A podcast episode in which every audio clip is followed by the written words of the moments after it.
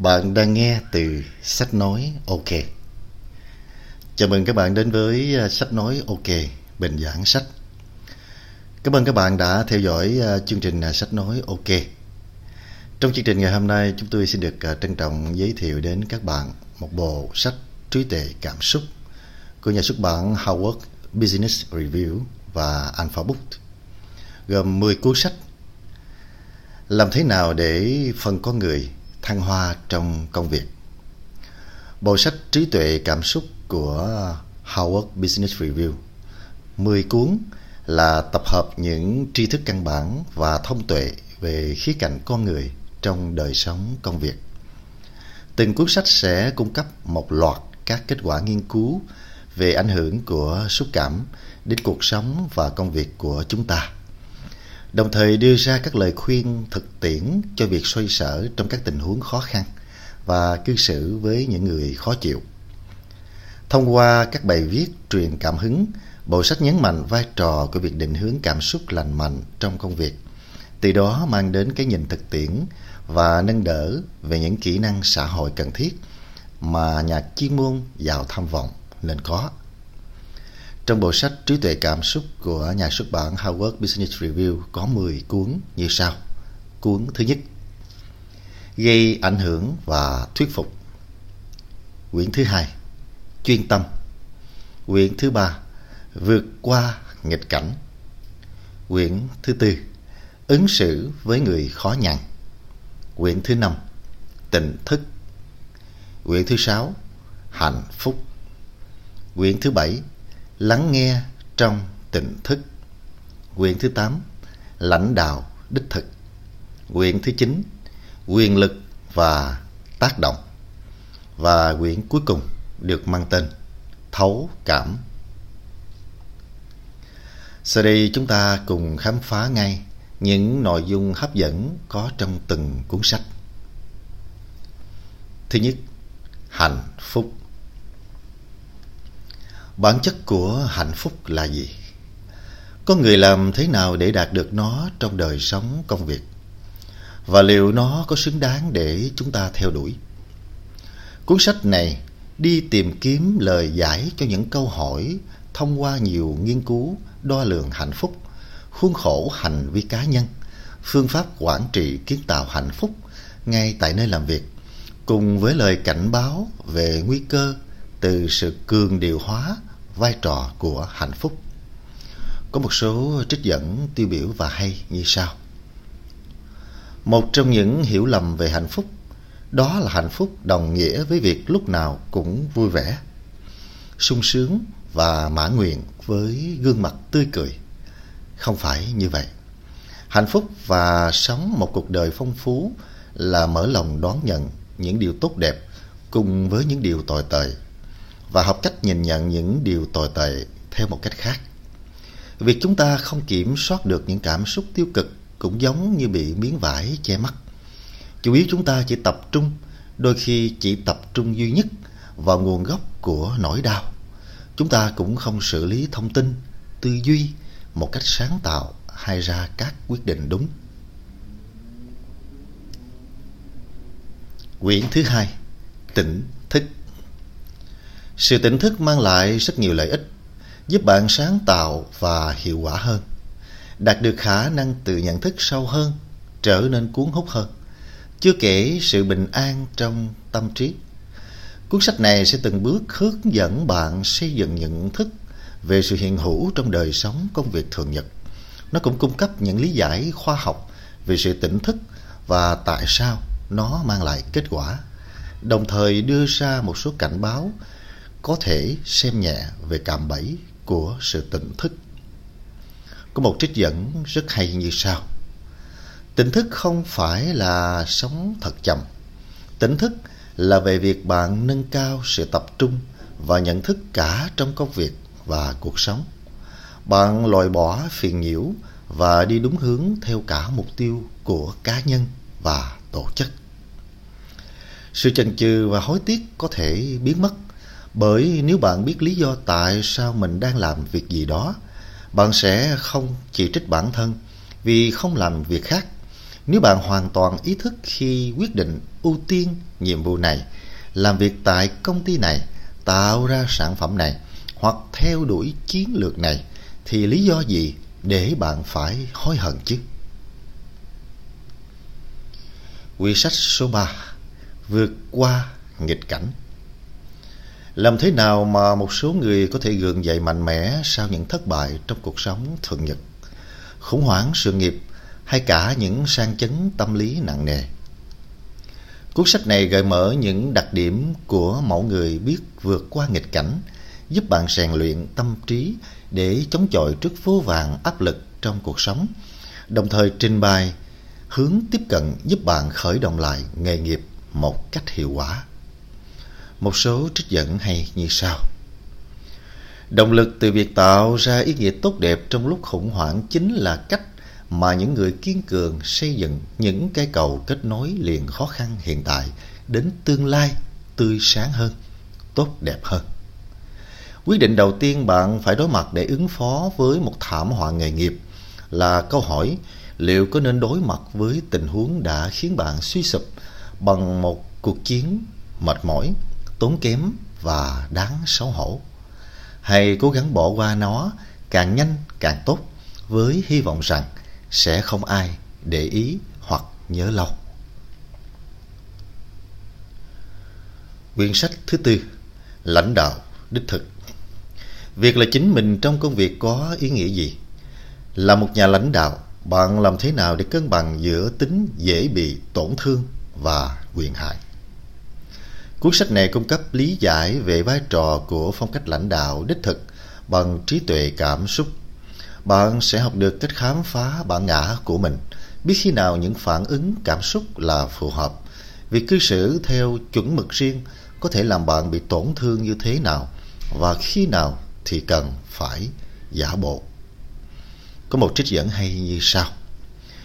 Những nhà lãnh đạo thực thụ là những người cống hiến hết mình vì mục đích của bản thân, kiên định với những giá trị họ theo đuổi, dẫn dắt người khác với trái tim nhiệt huyết và trí tuệ tuyệt vời của mình. Họ cũng biết cách tạo dựng những mối quan hệ bền vững, có ý nghĩa và tự đặt ra cho bản thân kỷ luật thép để đạt được kết quả mong muốn. Họ biết rõ điểm mạnh, điểm yếu của chính mình. Hành trình trở thành một nhà lãnh đạo đích thực khởi đầu từ việc thấu hiểu cuộc đời của chính bạn. Quyển sách số 5 Thấu cảm Thấu cảm được xem là phẩm chất quan trọng giúp cải thiện các mối quan hệ và thậm chí cả chất lượng phát triển sản phẩm. Tuy nhiên, việc hiểu được động cơ và cảm xúc của người khác lại chẳng dễ như nói. Hãy tự đặt mình vào vị trí của họ.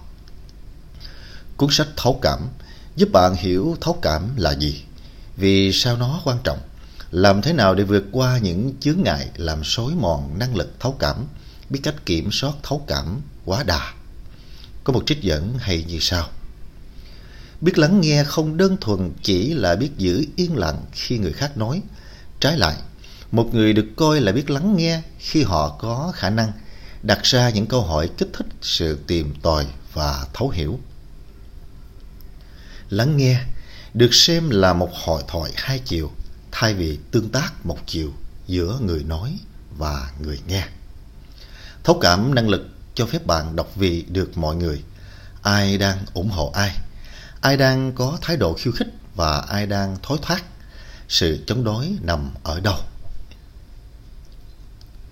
Quyển sách số 6 chuyên tâm.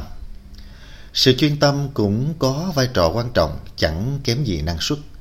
Nhờ sự tập trung hiệu quả bạn sẽ dễ thành công trong công việc dẫn dắt người khác tìm ra điều rõ ràng trong những thứ bất định bên cạnh nâng cao cảm giác hài lòng trong công việc có nhiều yếu tố thách thức khả năng duy trì sự tập trung, từ chuông điện thoại cho tới những tranh cãi tại văn phòng hay nỗi lo về cuộc sống thường nhật. Cuốn sách này sẽ diễn giải và tăng cường năng lực tập trung, điều phối sự chuyển tâm của nhóm làm việc và phá vỡ vòng luẩn quẩn của sự sao nhãn. Có một trích dẫn hay như sau. Nếu bạn cảm thấy thất bại, có hai điều sẽ giúp bạn tiến về phía trước – và cảm giác lấy lại được nhiều quyền kiểm soát hơn. Điều đầu tiên là chấp nhận việc mình đang ở mức độ nào và phải biết thương chính mình. Khi bạn thừa nhận với chính mình, tôi đang mắc kẹt. Điều này thật kinh khủng và để cho sự thừa nhận đó nằm trong nhận thức của bạn mà không chống cự hoặc sử dụng nó để trách móc bản thân, nó sẽ không còn khiến bạn trật đường ray nữa. Cảm giác bị quá tải, kiệt sức có thể mang lại nhiều cảm xúc như thất vọng, tức giận, lo lắng. Điều này làm ảnh hưởng đến hiệu quả làm việc của bạn. Vì vậy, bạn phải phá vỡ vòng luẩn quẩn này. Quyển sách số 7 Ứng xử với người khó nhằn Điều quan trọng nhất khi ứng xử với người khó nhằn là cần kiểm soát được cảm xúc của họ và của chính bạn. Làm thế nào để duy trì được sự điềm tĩnh trong một cuộc đối thoại khó khăn hoặc trước những ý kiến công kích gián tiếp? Và liệu bạn có biết mình cũng không phải là người dễ làm việc cùng những người khác? Cuốn sách dẫn chứng các nghiên cứu về phản ứng cảm xúc của con người trước những đồng nghiệp đáng sợ, đồng thời đưa ra lời khuyên về cách thức xây dựng năng lực thấu cảm và vượt lên nghịch cảnh để khiến các mối quan hệ trở nên hữu ích hơn. Một số trích dẫn tiêu biểu như sau. Giải quyết mâu thuẫn cũng giống như nấu ăn, chỉ đạt kết quả tốt nhất khi ở nhiệt độ phù hợp. Nếu quá nóng nảy, mâu thuẫn có thể bùng nổ, đốt cháy, giao ước, khiến mối quan hệ tan vỡ trong sự tức giận hoặc thù ghét. Nếu quá lạnh nhạt, giao ước có thể bị đóng băng, không tiến triển được, hoặc mối quan hệ trở nên lạnh nhạt khi cảm xúc không được bộc lộ và những mối bận tâm không được giải bày. Nhu cầu cảm xúc cơ bản của chúng ta là được trân trọng và thấy mình có giá trị. Khi cảm xúc đó không được áp dụng và đáp ứng, chúng ta cảm thấy bất ổn, mất cân bằng, thiếu an toàn và không hạnh phúc. Ở mức độ nghiêm trọng nhất, chúng ta thậm chí còn cảm thấy sự sống của mình bị đe dọa. Quyển sách số 8 Lắng nghe trong tỉnh thức Lắng nghe là kỹ năng quan trọng mà các nhà lãnh đạo và quản lý thường xem nhẹ. Bằng cách học lắng nghe trong tỉnh thức, bạn có thể khiến cấp dưới trở nên gắn kết hơn, thúc đẩy những ý tưởng mới được khám phá và nghe thấy những thứ cần nghe hơn là điều mà bạn muốn nghe trong các cuộc thảo luận. Cuốn sách này sẽ cho bạn biết người giỏi lắng nghe thường làm gì, làm sao để hiện diện một cách trọn vẹn trong các tình huống đối thoại khó khăn. Lắng nghe bằng thấu cảm có thể giúp bạn học hỏi và trưởng thành như thế nào. Lắng nghe là phải tập trung chú ý. Lắng nghe là phải gác lại những mối quan tâm riêng để thực sự muốn biết nhiều hơn. Về để quan tâm đến những vấn đề của người khác, không chỉ lắng nghe những từ ngữ được nói ra, mà phải chú ý tới những nhu cầu và hệ uy chiếu ẩn sau những câu nói đó. Lắng nghe trong tỉnh thức là tập trung toàn bộ suy nghĩ, cảm xúc của mình trong việc lắng nghe, không phán xét. Lắng nghe giống như việc luyện cơ. Nó đòi hỏi sự rèn luyện, kiên trì, nỗ lực và quan trọng nhất là ý chí để trở thành một người biết lắng nghe. Nó đòi hỏi bạn phải loại bỏ được những tiếng ồn cả bên trong và bên ngoài ra khỏi tâm trí. Còn nếu không thể, hãy hoãn cuộc nói chuyện lại cho đến khi bạn có thể thực sự lắng nghe mà không bị phân tâm. Một số trích dẫn hay Khi vai trò và tầm ảnh hưởng của bạn đang càng lớn thì kỹ năng lắng nghe cũng phải phát triển tương xứng. Những người lắng nghe giỏi luôn biết cách biến cuộc hội thoại thành một trải nghiệm tích cực cho đối phương, khiến người khác cảm thấy được ủng hộ và tiếp thêm sự tự tin. Lắng nghe là biết tạo ra bầu không khí an toàn mà trong đó các vấn đề và quan điểm được thảo luận một cách cởi mở.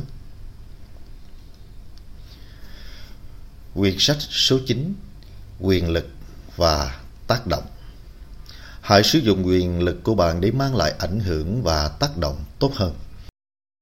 Đi liền với chức vụ chính thức là quyền lực. Nhưng ít người nhận ra rằng quyền lực phi chính thức, thứ không đi cùng với chức vụ, cũng có tác động không kém. Bạn sử dụng quyền lực của mình thế nào để có ảnh hưởng tốt hơn? Cuốn sách này lý giải quyền lực ảnh hưởng thế nào tới cảm xúc, hành vi và cách chúng ta làm việc với người khác. Bạn sẽ được học các vận dụng năng lực từ ý thức để kiểm soát quyền lực và kết nối với đúng người. Từ đó kiến tạo giá trị, phản ứng trước những hành vi làm quyền và thiết lập ảnh hưởng lâu dài. Một trích dẫn tiêu biểu như sau. Điều quyền lực nhất trong sự nghiệp và cuộc đời của một nhà lãnh đạo là để lại một di sản lớn lao. Bởi lẽ điều đó có thể tạo ra những ảnh hưởng trong tương lai, ngay cả khi họ không còn tham gia tổ chức, tối đa hóa tác động đến tổ chức và mọi người là điều hết sức quan trọng. Các nhà lãnh đạo đích thực sẽ không tạo ra những nhân viên trung thành, họ sẽ tạo ra nhiều nhà lãnh đạo hơn. Quyển sách cuối cùng, ảnh hưởng và thuyết phục. Điều chỉnh cảm xúc là một phần quan trọng trong việc điều chỉnh tâm trí. Một số nghiên cứu cho thấy việc chế ngự cảm xúc có thể giúp bạn khẳng định bản thân và xác lập thẩm quyền lãnh đạo. Cuốn sách này nhấn mạnh các nghiên cứu như vậy và chỉ cho bạn cách để đạt được điều đó. Nó cũng trình bày những khuôn khổ tham chiếu toàn diện, giúp bạn phát triển năng lực gây ảnh hưởng cùng các chiến thuật nhỏ, đơn giản mà bạn có thể áp dụng để thuyết phục người khác trong đời sống thường nhật. Có một trích dẫn hay như sau. Thích là một động lực mạnh mẽ, nhưng việc thuyết phục không chỉ đơn giản là khiến mọi người có cảm tình với bạn, ý tưởng hoặc sản phẩm của bạn. Mọi người không chỉ cần thích bạn mà còn phải cảm thấy gắn kết với những gì bạn muốn họ làm. Về cơ bản lãnh đạo thành công liên quan đến việc tác động được đến người khác và lòng tin là nền tảng của mọi khả năng bạn tác động đến người khác. Sau đây chúng tôi chia sẻ thông tin về một số tác giả nổi bật trong bộ sách Trí tuệ cảm xúc của Harvard Business Review. Daniel Goldman, Giám đốc Hiệp hội Nghiên cứu Trí tuệ cảm xúc trong các tổ chức thuộc Đại học Rutgers tác giả của nhiều đầu sách bán chạy về trí tuệ cảm xúc và trí tuệ xã hội, phóng viên khoa học của New York Times, hai lần được đề cử giải Pulitzer và nhận được giải thưởng thành tựu tròn đề của Hội Tâm lý học Hoa Kỳ. Annie Mackey, giám đốc chương trình tiến sĩ dành cho CEO, nghiên cứu sinh tại Đại học Pennsylvania và là nhà sáng lập Học viện lãnh đạo Tilly Ellen Langer, giáo sư tâm lý học, Tại Đại học Harvard đã xuất bản hơn 200 bài báo và văn bản học thuật được đăng trên The New York Times và là người sáng lập Viện Tỉnh thức Langer. Daniel Gilbert, giáo sư tâm lý học tại Đại học Harvard, đạt rất nhiều giải thưởng về nghiên cứu và giảng dạy, bao gồm giải thưởng xuất sắc về khoa học của Hiệp hội Tâm lý Hoa Kỳ vì những cống hiến trọn đời cho ngành tâm lý học. Cải thiện trí tuệ xúc cảm và ứng dụng chúng để nâng cao chất lượng công việc và cuộc sống hàng ngày. Sau khi đọc xong và nghe xong bộ sách Trí tuệ cảm xúc, chúng tôi tin tưởng rằng các bạn đã tìm ra một trí tuệ cảm xúc cho chính mình, một cách thức áp dụng trong cuộc sống và công việc để các bạn thành công hơn, hạnh phúc hơn. Sau khi nghe xong quyển sách ờ, Trí tuệ cảm xúc, chúng tôi ờ, tin tưởng rằng các bạn đến nhà sách để mua bộ sách Trí tuệ cảm xúc của nhà xuất bản Howard Business Review và Alpha Books để ủng hộ cho tác giả và nhà xuất bản vì đây là hành động đẹp uống nước nhớ nguồn của người Việt Nam chúng ta. Cảm ơn các bạn đã theo dõi chương trình của Sách Nói OK. Chào tạm biệt và hẹn gặp lại. Sách Nói OK.